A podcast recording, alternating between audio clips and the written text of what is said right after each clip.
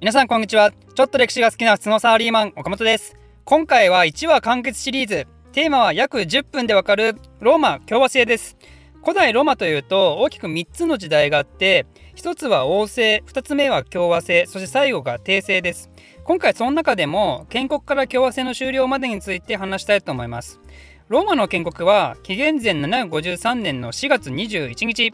随分詳細に記録されてますが正直真偽のほどは不明です。ローマの建国者はロムルスっていう人物。狼のおっぱいを飲んで育った人物ですね。このロムルスを初代国王としてローマは建国されてその後7代にわたって王政が続くんですけど最後の王様がとてつもない暴君だったんで王国を追放されることになります。それでやっぱ独裁者なんて言ったらダメだっていう反動からローマ共和制はスタートします。基本的にねローマ人って執念深いんですよ。この後もいろいろあるんですけどなんでローマっていうのはこの王政時代の苦い失敗経験をずっと忘れずに覚えていて独裁者が生まれないような仕組み作りをどんどんしていくことになります。代表的なとこだと政治のトップである執政官っていう役職があるんですけど執政官っていうのは絶対同時に2人いるようにしてそしてさらに任期が1年間と結構短いです。なんで絶対誰かにあの個人に権力が集中してかつての独裁政治が再発しないようにしてたんですよね。で共和制初期だとよく取り上げられるトピックがあってそれは身分闘争っていうものです。共和制、まあ、つまりみんなで政治を回していきましょうっていう政治形態を取りながらもやはり初期はね貴族と呼ばれる人たちしか政治に参加する権利はなかったんですよ。ローマにかローマを語るにあたって欠かせない組織があるんですけどそれは元老院っていうものまあ、今でいう国会ですね。国会の元が元老院って言っていいかもしれないですけど、この元老院メンバーは貴族しかなれないし、執政官も貴族しかなれないと。だけど不思議なことに、執政官を選挙で選出するのは、平民含んだ全国民からなる民会っていう組織で、なんで選挙選挙権自体は平民も最初からあったんですよね。ちなみに一応言っておくとラテン語で執政官はコンスル貴族はパトリキ平民はプレブスですまあ、好きな方で覚えてください。で身分闘争に話を戻すとローマ市民っていうのは戦争が起きたら従軍する義務を持っていてその時の費用は基本的に自腹なんですよね。なんでなんで義務だけあって政治参加の権利はないんだってことで平民側がクレームをつけて始まったのが身分闘争ってやつです。身分闘争っていうのは大体200年近く続いたんですけど最終的にリキニウス・セクスティウス法とかホルテンシウス法とかいう民衆に有利な法律が可決されて2人の執政官のうち1人は平民じゃないとダメですよとか平民だけでも法律決められますよとか貴族と平民の平等が達成されたんですよね。で身分闘争と並行する形でローマは対外戦争も行っていて身分闘争が終結したちょっと後にイタリア半島の統一を果たしています。ここでのポイントは支配した他の都市国家に対して植民地自治市同盟市とか区分分けをして支配方法を差別化する分割統治っていうのをしてます、まあ、簡単に言うとエコひいきですね。なんで冷たくあしられた市はひいきされてる市を恨むっていう感じで支配者であるローマに対してのヘイトを分散させて支配国家同士で同盟させないようにしたわけですよ。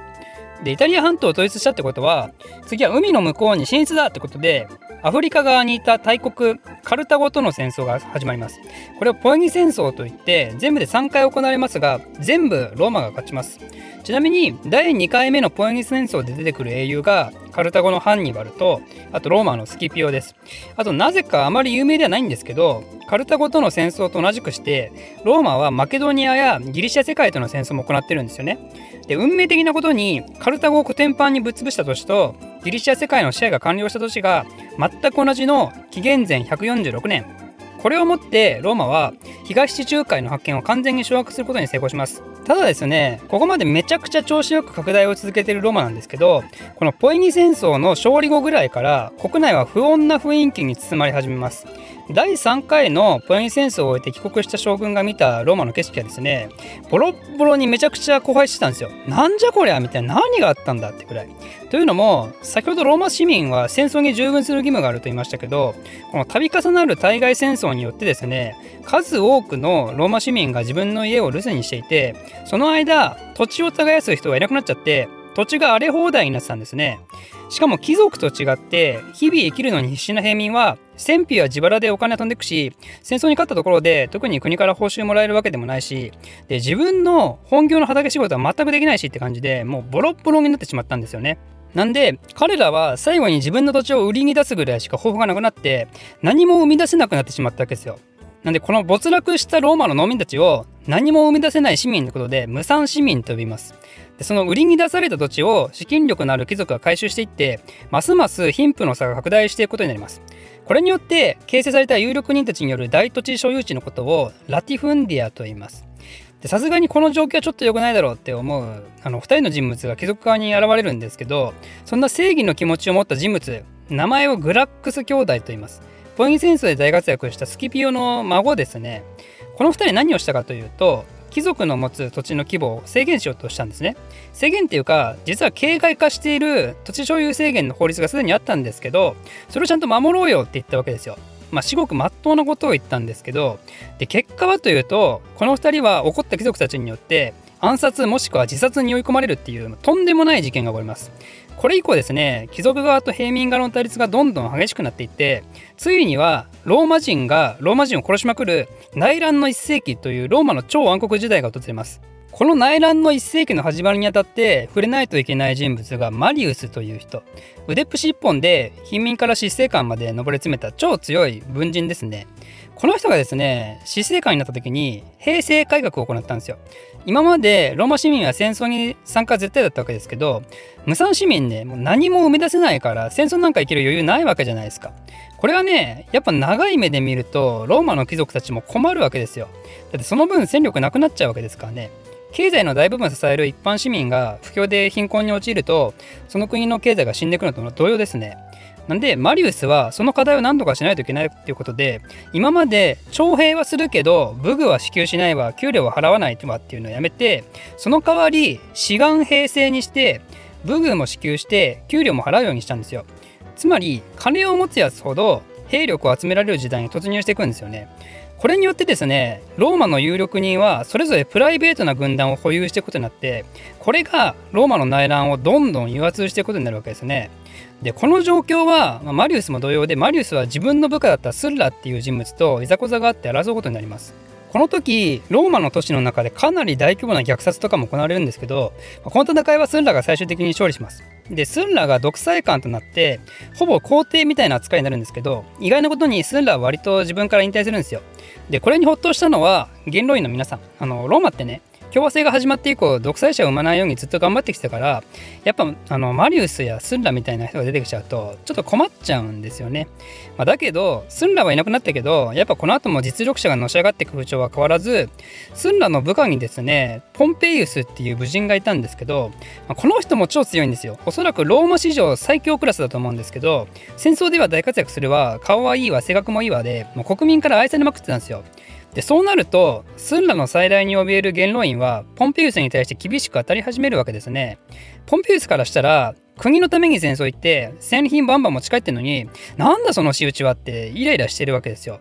そんな国に対してイライラしてるローマ最強武人のポンペウスこの人にですね一人の人物が歩み寄ってくるわけですよ。その人物こそがカエサルねあの日本人が大好きなあのカエサル、カエサルっていうのはローマのメカ出身なんですけどこの時代には結構落ちぶれててでもそんな状況に甘んじてる場合ではないってことで虎視眈々と出世の機会を狙ってたんですよ。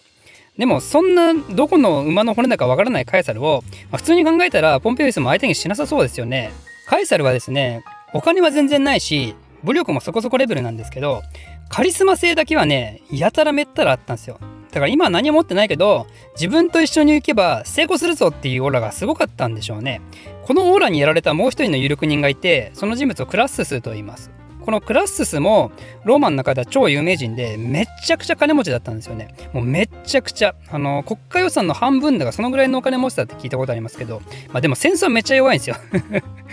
なんで、あの、武力のポンペイウス、資金力のクラッスス、そしてカリスマ性の化身のカエサルが同盟を組んだと。この3人の同盟のことを第1回三等政治と言いますね。この3人が元老院と対立をします。ただ、クラッススは途中で戦争で死んじゃって、ポンペイウスもカエサルの娘を奥さんにもらってたんですけどその奥さんが亡くなってからこの2人もだんだん疎遠になってきてそしてついにポンペイウスは元老院にたぶらかされる形でカエサルと戦争状態になります。最終的にポンペイウス負けちゃってエジプトに逃げた時にエジプト人に殺されます。でカエサルはそれを知らずにエジプトに追いかけるんですけどその時にクレオパトラと出会ってちゃっかり子供作ってますね。